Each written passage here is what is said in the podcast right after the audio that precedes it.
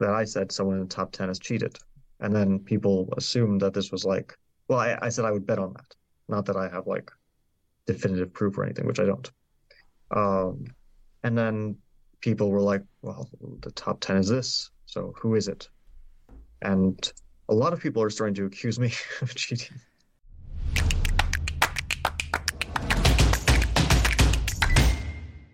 Welcome back, everybody, to another C Squared episode. In today's episode, we will be talking about Tata Steel, uh, some things that have happened since we uh, last discussed on the channel, and uh, many more other topics. Fabi, first of all, uh, welcome back. Hey, how's it going? You are uh, not in the US anymore. Tell us a bit about your location. Don't give us too many details, but tell us a bit about your location. Oh, I'm just in Germany there's this um I guess highly publicized event already called the Goat Chess Challenge. The Goat. which which is uh it's called a freestyle event, but it's okay, it's basically like a Fischer random event. And the players are I mean it's a very strong event. Magnus is the highest rated player. Mm-hmm. He's playing. Ding, the world champion, is playing. And uh, I'm playing and then there are some of the uh, young guys. Okay, from the the not young guys, there's also Levon playing, and then from the young guys, there is Vincent Keymer. Let me uh, make sure that I get this right. There is uh, Nodirbek Abdusattorov, I think. Let me just Aronian sure. and Gukesh. Yes, you're Gukesh. you're you're correct about that. Yeah. yeah. And Ali Reza, you mentioned Ali Reza, right? No, I didn't. But Ali Reza, let's not not forget him. He's the uh, number one of the young guys, although he's no longer a junior by age. Um, actually, I, he's not right. So number one junior no. would be Praggnanandhaa, but he's not playing. Noderbek is. He's a he's the number one junior in the tournament. Gukesh, pretty much the same rating. Yes. Keymer, actually, they got pretty much the besides Pragg, they got the top three juniors uh, and Ali Reza. Yes, a lot of people are actually continuing their recent trip from Tata Steel. They they're going to Germany. Ali Reza, Ding, uh, Nodirbek, Gukesh, and of course uh, joined by Vincent, yourself, Magnus, and Levon, more or less. So four players continuing from Tata Steel, four players coming. Rested, nice and rested. I think uh, Magnus was on a recent vacation as well. He was posting about his uh, sunny vacation. So, you know, everybody's taking their time at the beginning of the year to kind of recharge. You know, it's it, it's an interesting moment whenever you start a new year, whenever you finish a season, because I guess the end of the season is the World Rapid and Blitz, right? At the end of the year, that feels like, okay, this just finished the cycle, uh, the one year cycle as a chess professional, and then you take the first couple of weeks off, unless you're playing Tata Steel. So this is the first time for you that you're not playing in a very long time, right? Yeah, I, I think since uh, I played 2020, 2021. I played 2022. I played during COVID years. Mm-hmm. Um, 2020 actually wasn't during COVID because it was well, I guess COVID was going on, but it hadn't been widespread yet, so we didn't mm-hmm. have to deal with that. And then 2023, I played, and yeah, so this is the first time I didn't play in 2019, 2018, I believe, if I'm remembering correctly. 2017, I played probably a tournament which no longer really exists, but uh, was the main competitor for Tata at the time, called the Gibraltar Chess Festival. I think it was called Gib Telecom. Yeah, uh, that yep. was a sponsor. Yep. Uh, and now I, I, think that it doesn't happen or is unlikely to happen in the future.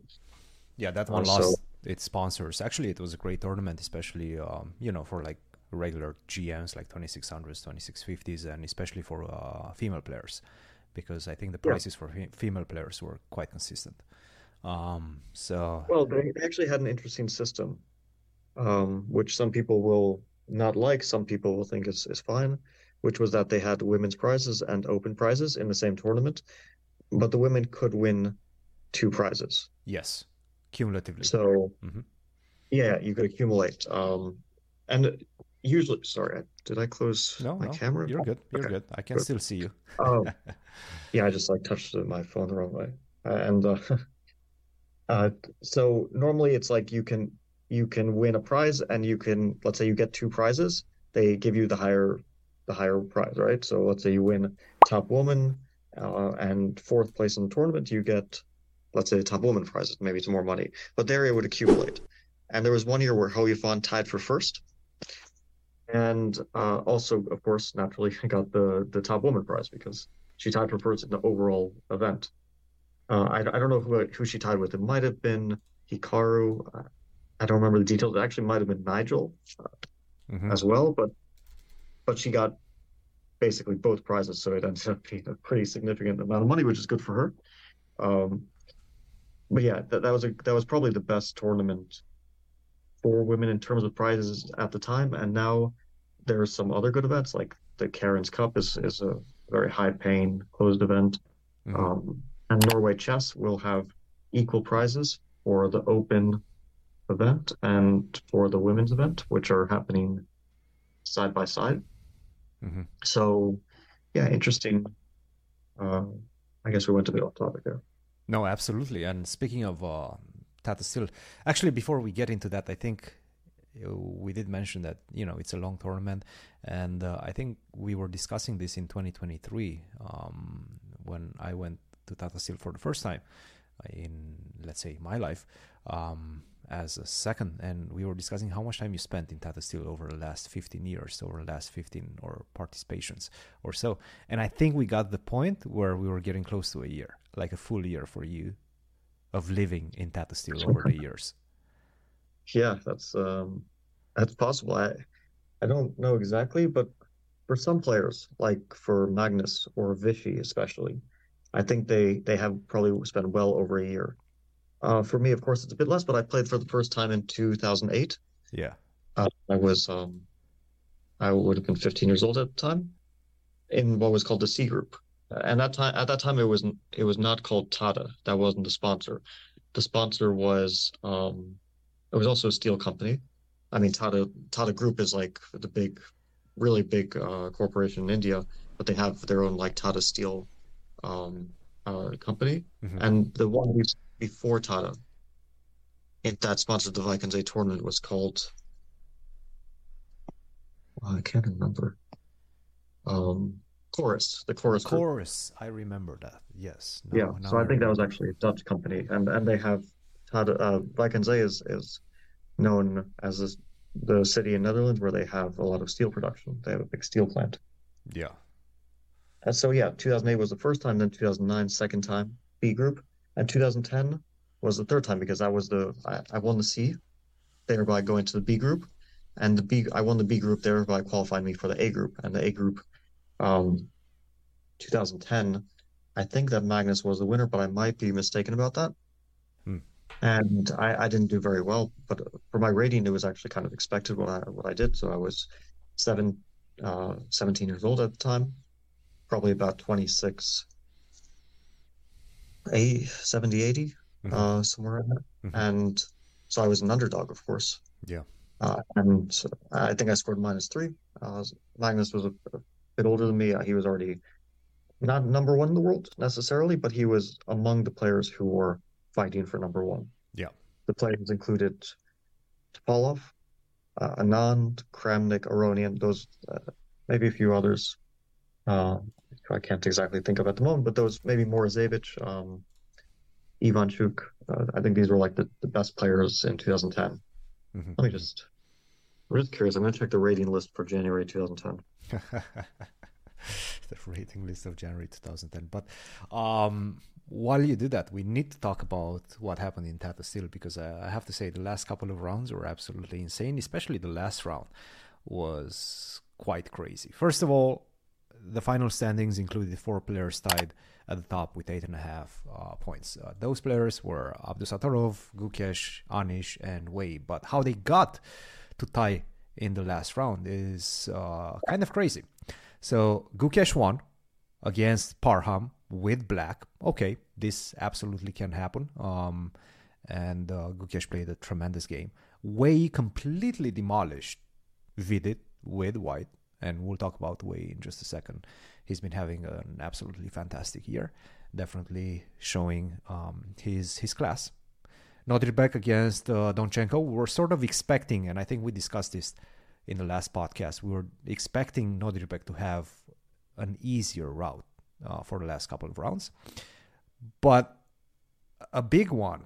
Um, well, the big one was in round 12, in fact. Uh, Anish in the last couple of rounds. Last one won against uh, Max uh, Warmerdam. Sure, a player that was really struggling, completely uh, blew him off the board. But in round 12, I mean, we need to talk about this one against uh, Jordan. With black, he won in 20 moves, 21 moves, one move blunder. I mean, what was that? What did Jordan do when he played that move, queen to c3? In a completely innocuous position. I mean, pretty drawish, pretty equal looking, and then he play, plays queen c3, he loses on the spot. What happened there? Yeah. Okay. So to, to start with, round 12 was absolutely insane. I mean, the whole end, maybe even the whole tournament, you could argue, was completely insane. Um, yeah, Anish won very quickly. Like, basically, as soon as I checked the games in the morning, that game was over. Literally over. Not that he was winning, but it was literally over. Yes. And uh, yeah, queen c3, I mean, it's pretty simple. He, he thought queen c3, uh, which I don't know how long he took, but I don't think it was very long. I think he probably played it quickly, which explains the blunder. And he probably only looked at a4, and then maybe he was looking at knight c5 after a4. Maybe he was looking at queen c5 after a4. I'm not exactly sure, but he had something in mind after a4, which is not winning for black. Queen c3 was uh, played he, in 20 seconds, uh, according he, to yeah, my stats. He just missed that that's it. He he probably thought that black's rooks are on the e file and they're not moving. Queen c3 kind of attacks a pawn, not exactly, but sort of eyes the a5 pawn. Uh, if you if you don't see rook c8, then it makes sense. Um, of course, if you do see rook c8, then it loses. and and I have to say, of course, you shouldn't in a position like this where there's tactics. Well, in general, in any position where you have 50 minutes and uh, you can't possibly get to the heart of the position very quickly, you probably should spend a bit of time. Yeah. Here it's actually quite important because you know white is in tactical danger. I mean, uh, black is threatening a4, and white needs to play rook to ac4 to solve that threat, which you can figure out if you calculate. But if you don't calculate, you you could easily not figure it out. Yeah. So anyway, that was um, that was that. Yeah, uh, Anish won that game. Very important for him. Like more crazy things happened in that round. To start with, um, probably the craziest thing uh, was that Gukesh was completely winning against Pragg. Ooh. Like completely winning. Yes. I mean, yes, yes. Basically, I, I, saw the video. Like, yeah, yeah Pragg uh, was looking like he's ready to resign. Even after after bishop f4, I was watching the video. It looked for a second like he was because White is kind of threatening to take on h6. Like mm-hmm. he didn't see a way to stop it, and he was about to resign. And then he saw that Queen f8 at least avoids immediate resignation. Then they repeated, and then they repeated again, and then they repeated a third time, and uh, and then it was declared a draw. And it's very clear from the video. Gukesh makes his last move bishop d6 and gets up. So he's not trying to make a draw. It's like he reached move 40 and then he's thinking, okay, queen f7 will happen. And now I'll think with all the time in the world about how to finish this game off. Yep. Because white doesn't win by force. White needs to, you know, play some accurate moves. And uh, okay, there's a bunch of ways to win eventually, but you you do need to work for it. but but the thing is that black doesn't actually have any threats, so you can make just a random move. You can play the move e4. You can go bishop to g3. You can make a time passing move, um, and just be completely winning, completely fine in the position. Bishop d6. Sure. Like how how do you even explain that decision? Did he forget that he already repeated twice? Uh, was it just a moment of panic because he played it with 10 seconds on his clock? Like, I mean, I, I, don't think be? I need to explain it because I, I think I, from the video it's very clear. Like he makes this move, he gets up very calmly, like he just made move 40, and then he's about to like leave the board, mm-hmm. and then he like makes a double take, and comes back and looks at his score sheet. So it's like very clear. He just blundered that. It's a repetition. Um, yeah, he could have played instead of uh, bishop f4, for example, rook e4 is a very good move because you um, you want to induce queen g6 and then trade queens on g4, and the endgame is actually pretty uh, probably pretty hopeless. Or hmm. maybe even after queen g6, you could play bishop g3. Maybe there's like a bunch of ways. Um, but yeah, in general, it's it's clear that he just blundered the repetition of. It's still shocking uh, that it happened because like normally players have a clear idea of where they are in terms of how many repetitions. Sometimes when you're playing blitz, it can be difficult, but like here, it's not you have a 30 second increment. You kind of should have a more or less clear idea of how many times you've played this particular position. Yeah. And also, Ali Reza, uh, I mean, uh, speaking of other things, Ali Reza beat Jan like basically from the opening, like just smashed him. Um, is the best way to put it. In a, a Jobava London, which started from the move knight c3 first move. Jan's Um, reaction I to one knight c3 was, because- was quite funny actually. I, you know, I had once like thought about this line, and the computer very much likes this approach by black to play like bishop g4. And uh, then if you start to check it, you realize that white gets the bishop pair, castles long, plays g4, and has a clear plan, and black's play is not so clear cut. Mhm. And uh, so the computer kind of, if you're trusting it without analyzing very concretely, then it can actually mislead you. It So, reminds me I- of um, Jan's game against Ding from the World Championship match from the Rapid tie breaks. I'm trying to remember exactly which line that was, but it felt it had the same echo. Um, something that the computer generally likes, and then suddenly, from a practical perspective, especially, you know, in a rapid um, format, i it's much more difficult to play for from a practical perspective for black. Do you know which I- game I'm talking about? I, I'm, I'm trying Uh, to remember whether it was the exact game. same. It, it wasn't the exact uh, variation. No, no. That's what I can tell you. In the rapid tiebreaks, there was a game where Ding played uh, move three c3, hmm and then after c5 took on c5, and then after the e6 played bishop to e3, and tried to hold on to his pawn. But but that was with short side castling both of them, and Ding got some advantage, and eventually it was a draw. Could have been like it was actually the probably the best game uh, best game by both players of the entire match if we're um, if we're speaking about that match. But okay, like from this type of position, I, I don't know if I see the similarities, but from the um, idea of like preparation to get your opponent in a kind of vague position where it's double edged and the computer likes uh, their position, it, it is a sort of modern approach. Makes a lot of sense. Um, people are, are trying to do this, looking for kind of these non-concrete positions where uh, both sides have a lot of possibilities, and maybe the computer gives a little bit too much of a of an edge for one side, and that would make people stop prematurely. Like they just say, "Okay, this is fine," and put some uh, small analytical symbol to conclude the variation in our analysis, and we're done. Complicated. Uh, but of course, yeah, yeah, yeah, complicated, slightly better, or whatever. Which the, these things which maybe aren't so helpful over the board. Uh, so, and then also, uh, Vidit won a basically flawless game against Nodirbek. Close, close enough to flawless. I mean, not nothing's flawless, but yeah, he, he won a really, really excellent game. Yeah. Kind of, uh, basically what happened, uh, was he had some idea in a sort of Nimzo line, G3, Mhm. which is interesting, and then, uh, Nodirbek didn't know the position and quickly got a bad position, and and then it was actually a technical job which he converted pretty much perfectly. I mean, you can maybe argue about some of his moves, but it's a really nice game. yeah, no, that was, and, uh, that was um, really good by Vidit. Vidit, yeah, by the and way, the last- he's been having a tremendous year. Yeah, I mean, really Mm. good play, really good quality of play. I would say for for Vidit, and he has been receiving a lot of praise for it for good reason. Yeah, he's he's a he's definitely one of the best players in the world. Uh, I mean, now he's number 14 in the world. For it's all very close, of course. It's all separated by.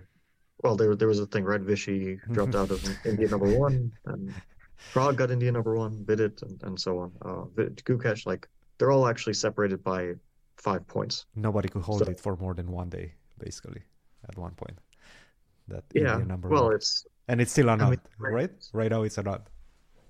Yeah, but okay. First of all, Vishy, I don't think he cares very much. He also doesn't play uh, at all, pretty much. I, I think that he is as close to retired as we can say. I mean, he probably has no reason to.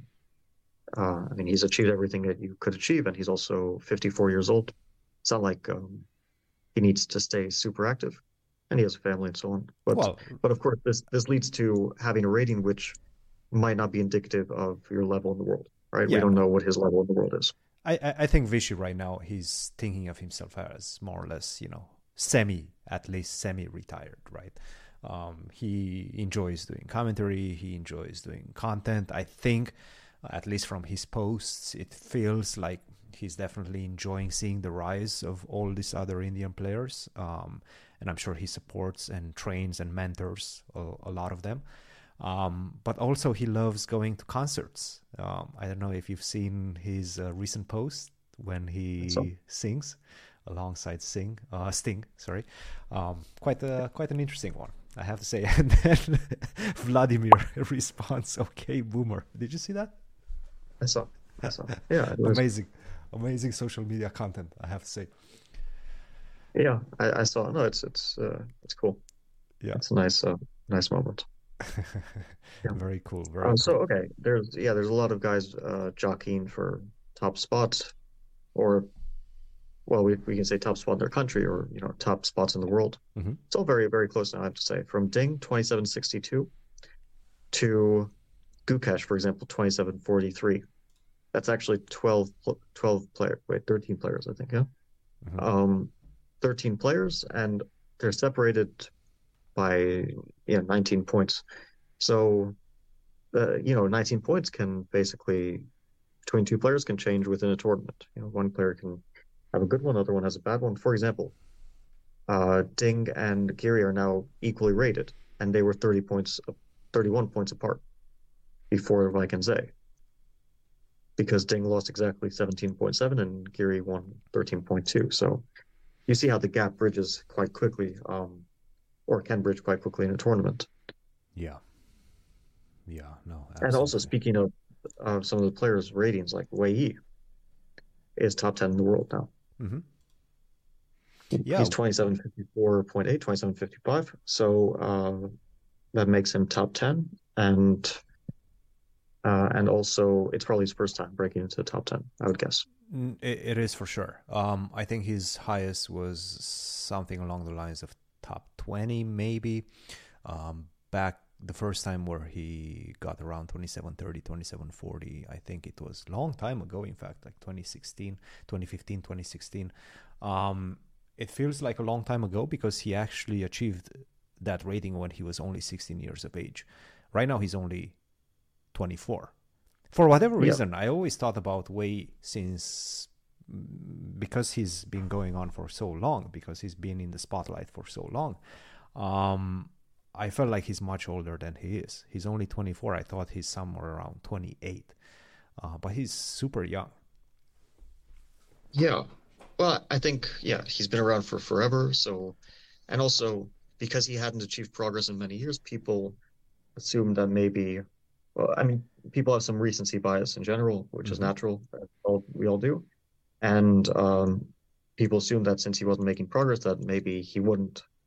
But of course, he, he's uh, 24 is not by any means uh, old, and there's still a lot of he's he's so uh, young years or even decades that he could be playing chess at a high level. So uh, it's it's always too early to make assumptions. That's why, you know, I, I think in general when we're making assumptions about a player that okay they had a bad event, they had a bad run, and now they're washed up.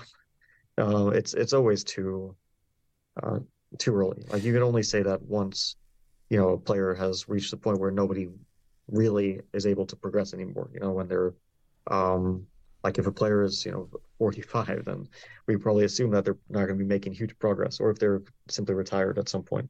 But uh, outside of that, I would always assume players can continue to progress. No, so like, absolutely. And I, I thought that Ding maybe a, a little bit of uh, the spotlight was taken away from him because of uh, sorry not Ding Wei because of Ding um, you know, they're both uh, from China. Ding got all the spotlight, became the world champion, and Wei was not even playing that much. It felt like for you know since COVID started, he barely played anything, which was the case for a lot of players, especially for Chinese players. But it, it felt much more pronounced, I guess, for for Wei. Yeah, I think in general we do have to think about um, how the spotlight is very very transient to start it with. Yeah uh, you say the spotlight was on Ding, mm-hmm. but I wouldn't really say that that was the case until he um, qualified for the World Championship match and won the World Championship match. Since 2019, when he was, um, you know, arguably we could say top three in the world mm-hmm. Mm-hmm. Uh, by rating and by results. Yeah. And uh, and he won the Grand Chess Tour and so on. And then there was a period where I don't think that people really uh, thinking that Ding would would be making some huge strides in 2020, for example, 2021. Uh, he wasn't very active in the chess world, and then 2022 things uh, all sort of aligned, right? And we've already talked about all the things that happened. You know, um, Sergey being uh, banned from the candidates mm-hmm. and Ding taking spot. The whole butterfly effect. Yeah, yeah, there was a, a huge effect of um, things happening. Who knows what, uh, you know, you change one small detail and, and everything changes. Like if Sergey plays the candidates, and uh, again, who knows what what changes. But yeah, Ding, and then he won the match, so he's the world champion.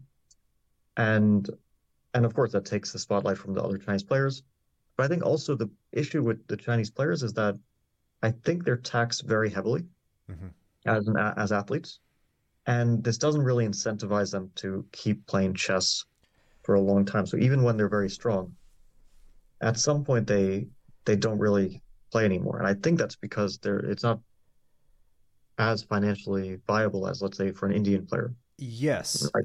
also what i'm hearing is that they transition into a more of a mentorship role for the up and coming new players and this is um, this is something that the system incentivizes but also the government incentivizes the government places them into these mentorship roles when they don't seem to be let's say fulfilling their full potential or have reached a peak have you heard about this system before as well I, I mean, you can see it from some of their players, like Li Chao, mm-hmm. for example, was 27 uh, 30, maybe 27 40. Um, Wang Yu was one of the, I don't know if he was ever top 10, but he was certainly among the best players in the world. Maybe even top 10 at some point. I think he was around 27 60 at his peak, maybe. I, I could be wrong. Even Hou Yifan. Um, yeah, well, Hou Yifan um, was the world champion and like basically dominated women's chess because she was by far the strongest, and there was almost no competition.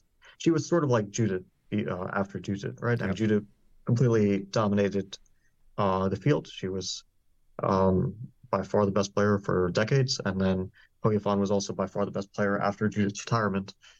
And um, and now it's not so clear who's the best uh, woman player in the world. But I, yeah, I don't know, of course, about all their personal situations, but it's clear that even though they're a lot of the Chinese players are very strong. They don't really stick to chess after a certain point. Uh, and I can give you more examples besides Wang Yu and Li Chao.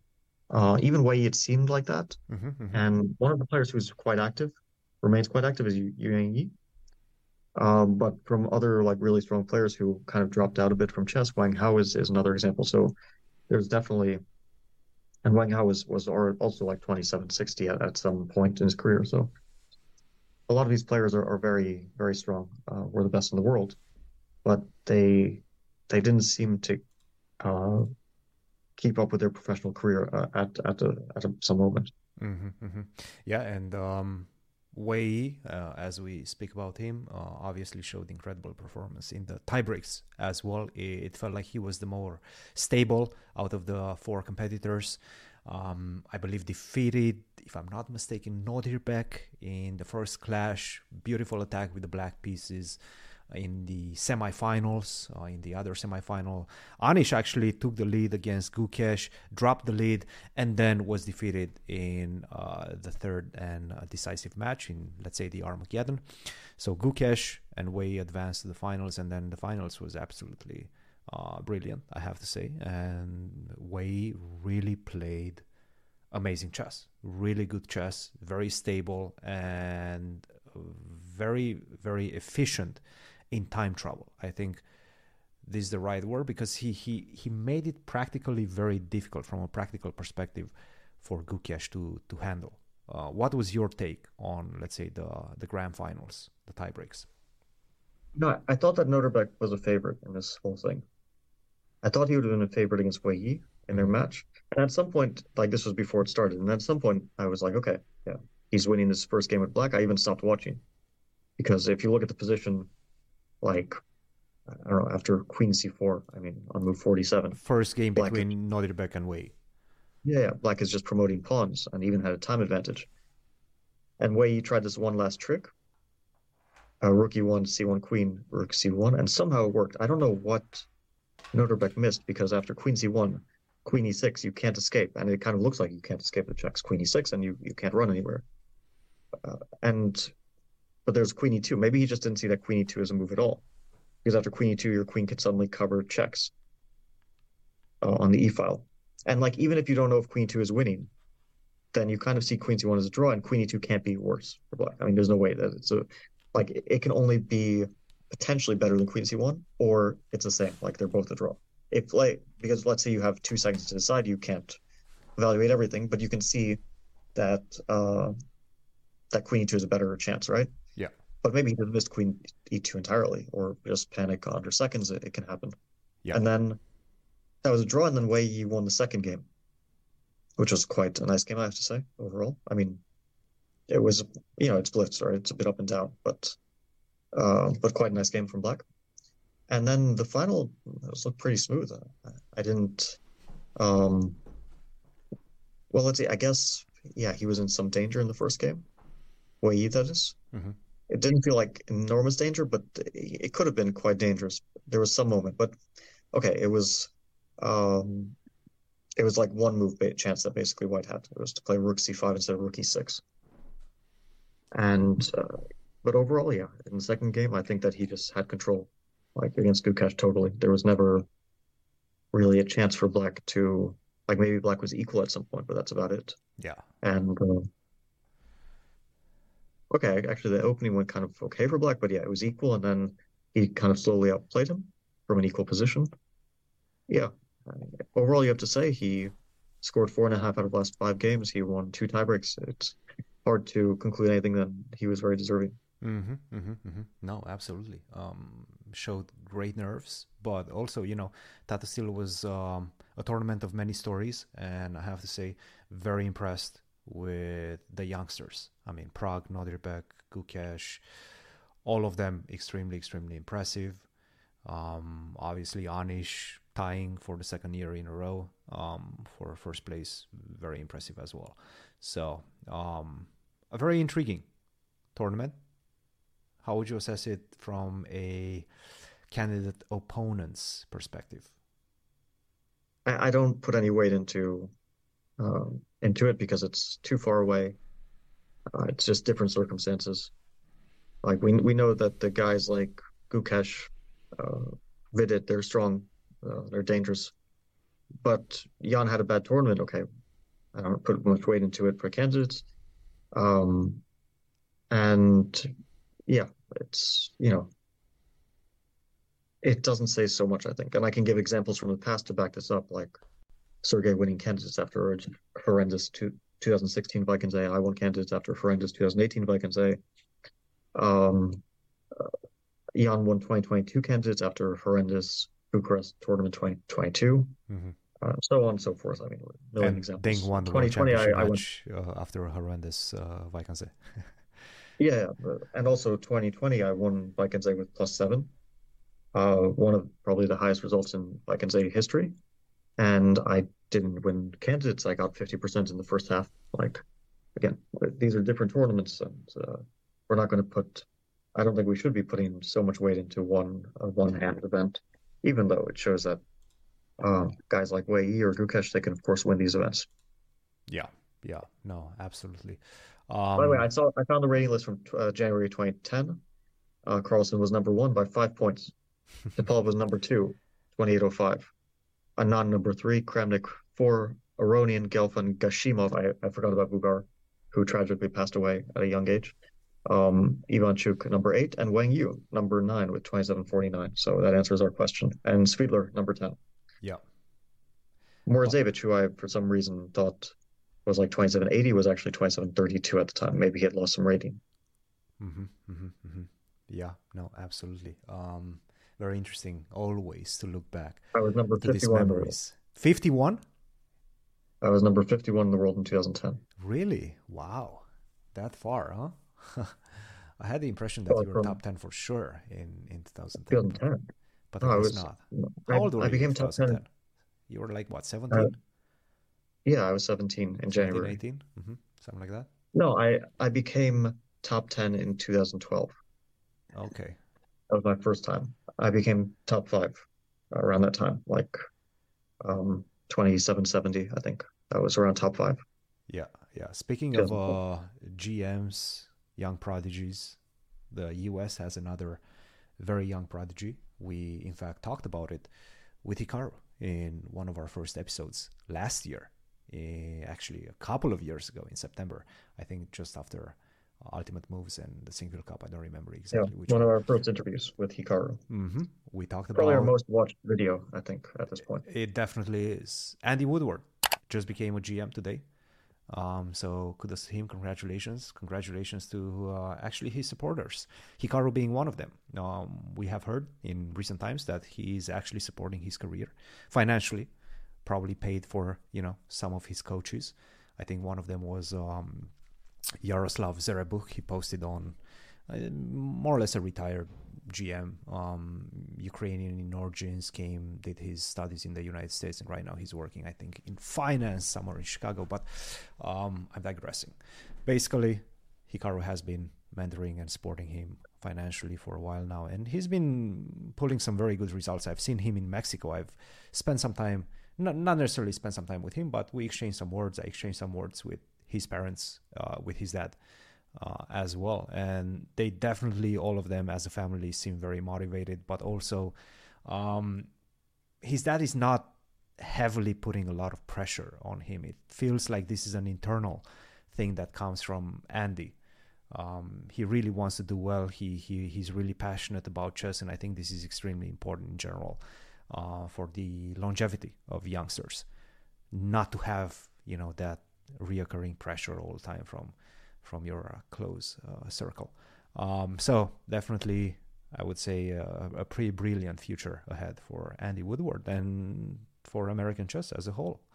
I mean, having another youngest GM right now, I think he is the youngest GM in the world. Obviously, um, Mishra became historically the youngest GM in the world. We we've talked with him, I believe, last year. Uh, but basically, US chess, bright future ahead. What's your take on it? Uh, to be honest, I don't know the kid so well. Uh, of course, I've heard the name. I mean, it's clear that, like, he, he you mentioned World Juniors. I think he beat Hans there, right? He did. Uh, so he's he's definitely very strong, but I'm not too familiar with him. I never played him, um, as far as I know. I did notice that the probably the first time I saw the name was uh, when was the year the last uh, probably was 2022, the last uh, Fischer Random World Championship, because I saw the bracket of um, the online event, for, and and there was Hikaru was playing, and his bracket, one of his first opponents was Andy Woodward, and I never, I think, heard the name before, but then he, I mean, the kid was already putting up a tough fight against Hikaru, uh, in in Fischer Random, and uh, yeah, I, I mean, he'll, of course, it it's hard to say to make predictions about someone's progress when they're still very young, but he's probably one of those kids who will quickly become uh, like 2600. And uh, I guess in general, the sky's the limit, although you never know, right? Mm-hmm. So he'll have to work very hard. It's the same with Mishra and a lot of these other young talents that they have to work very hard and and stick with it for a long time. Uh, that, but then of course they have very good chances to become a, a top level player. Mm-hmm. Uh, although the competition is pretty stiff as well. Speaking it's... of competition, um, in the same tournament, this 12 uh, year old international master from uh, Turkey, uh, Yagiz Kaan Erdogmus, uh, international master 25 24, earns his first, I think it's his first uh, GM norm at only 12 years of age. Um, and he wins the tournament, six and a half, alongside some really, really strong opposition. Um, Murzin, Sadhwani, Woodward, uh, Simon Jakub for from Poland, uh, who I believe is the reigning under 16 world champion. Uh, Body Pranov, Klimkovsky, and already some players that I don't necessarily know exactly. And Faustino Oro um, in last position. This is the nine year old. it's ridiculous. I, I, cannot I cannot believe I'm saying he's nine years of age and he's playing at the 2400 level. Yeah, I, th- I think so. I'm pretty sure he is. Maybe eight. I don't know. Faustino Let's see. Eight, yeah. Wait, no, Is he eight really sounds eight? No, no, no. No, no, eight, no, that sounds too young. He's born 2013.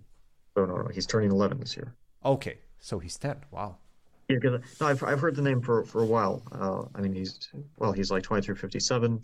Yeah, he's probably probably 10. I, I assume. I don't know his birth date, but um, uh, which obviously is, is still kind of incredible. Yeah. Uh, 23, 57 at 10. And yeah, or, Erdogmus also like he's 25, 24. So um, yeah, also his like uh, graph, if you look at it, is pretty much straight up. So all these kids, I, this is like the the generation of players that at some point Pragg and Abdusattorov and Gukesh will have to face, right? Yeah. Um, but not for the moment. Yeah, yeah, yeah. No. We'll see uh. But yeah, they're they're very good. It'll probably by the time um, by the time they're 18, they could be yeah, easily 2,700 plus players with without uh, any surprise there if, if they get to that point. Yeah, yeah. Fabi, um, we're gonna keep it short today. By the way, I Uh, just want to mention one yeah, other thing. sure. Uh, well, we didn't talk about cheating at all, and uh, I'm, to be honest, I'm probably going to uh, going to keep it that way because I don't really feel like talking about it. But I do feel the need to mention this, um, just because like a quote of mine got taken out of context. Uh, or it's not even that it got taken out of context. It's just that people, well, it was like kind of stated, and then people put their own context into it. Uh, it was on the Lev Levitov chess interview. Uh, and I promise this is like the last time I'm going to be talking about cheating for a while. Uh, but I, I just want to clear the record again because like they said that I said someone in the top 10 has cheated. And then people assumed that this was like, well, I, I said I would bet on that. Not that I have like definitive proof or anything, which I don't. Um, and then people were like, well, the top 10 is this. So who is it? And a lot of people are starting to accuse me of cheating. They're like, well, is he talking about himself? Um, so I, I just want to clear the record up. That would be some Machiavellian shit right there. Yeah. No, I mean, I, I understand that most of it is trolling. I mean, I, I get that. Um, uh, but I was pretty clear in stating that I did not mean the top 10 now. I meant in general. And also I don't have evidence of it. And people say, well, okay, if you have no evidence, then don't say anything. But I mean, I feel like it's sort of important for our sport. Uh, I don't really feel like talking about it anymore in the future because it's, you know, I, I don't have anything to gain, right? It's I, I get attacked. Um, and uh, and for no real reason. Um, and also people say like, why don't you take handle it internally? But of, of course I do also handle it internally. But uh, I feel like very often that doesn't lead to um, some sort of desired desired result.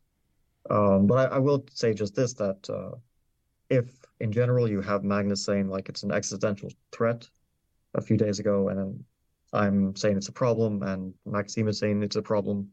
Uh, and I won't get into Kramnik because obviously people are uh, not um, uh, not maybe taking him too seriously at this point. But uh, he also says it's a problem, and even Hikaru at some point has also said it's a serious problem, even though maybe at the moment he's not um, delving into it too much. Which I also understand that position's like okay, you know, it does it's not helpful, and it's probably just distracting and leads to a lot of um, hate that you get, which is not fun either. So that's why I'm not. Uh, but I, I am speaking honestly, so, so I'm speaking from my heart, and and a lot of players and people, not not just players, like people also who um, are behind, let's say, the anti-cheating general organizations actually think it's also a serious issue. So uh, that's that's all I'll say. That I'm kind of speaking from the heart, and uh, and also clarify that I wasn't talking about the current top ten in general and and my opinion is one that's shared by many, including uh, official people. So uh, it's not like I'm also just uh, saying some crap. It's there's there's some basis to things. Anyway, that that's all I'll say. No, that's uh, that's uh, that's that's a great position, and I think probably a good place to conclude our episode for today. I'm sure we'll touch on many other uh, subjects uh, in the next one, but I think we both are kind of on the run right now. So um, we'll keep it short. Uh, we'll rekindle our discussion later on in the week, maybe. Uh, by the way, when are you starting the uh, GM uh, Goat Challenge? Uh, that's starting the 8th, Perfect. but Okay. I'm doing something before that, which I won't. I'm not going to say what it is because I actually don't really know what it is. I, I agreed to do something uh, with a bunch of other chess players, and I don't really know the details behind it. So maybe I should have clarified more details. But I, I traveled to. Germany early, and it's a chess it's a chess thing. So I'm meeting some of the other other guys. Uh, Levon is is also coming, and uh, I hope it's fun. But I don't know the details, so I don't know what it's going to be. Um, it's kind of going to be a surprise. It starts on the second. We'll see. And there's also the Champions Festival, I just mentioned, big online event coming up. Um, on the third.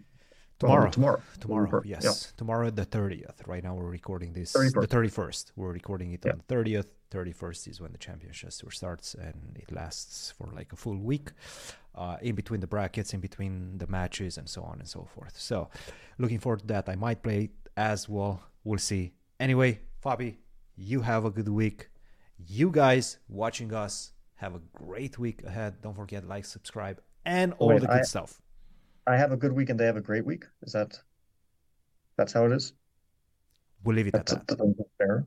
Yes, that that that is actually fair. You, you you don't need a great week. You only need a good one. I think it should be the other way around. But anyway, we'll leave it at that. Have a good week, everyone. Have a great week, everyone. See you guys. Bye bye.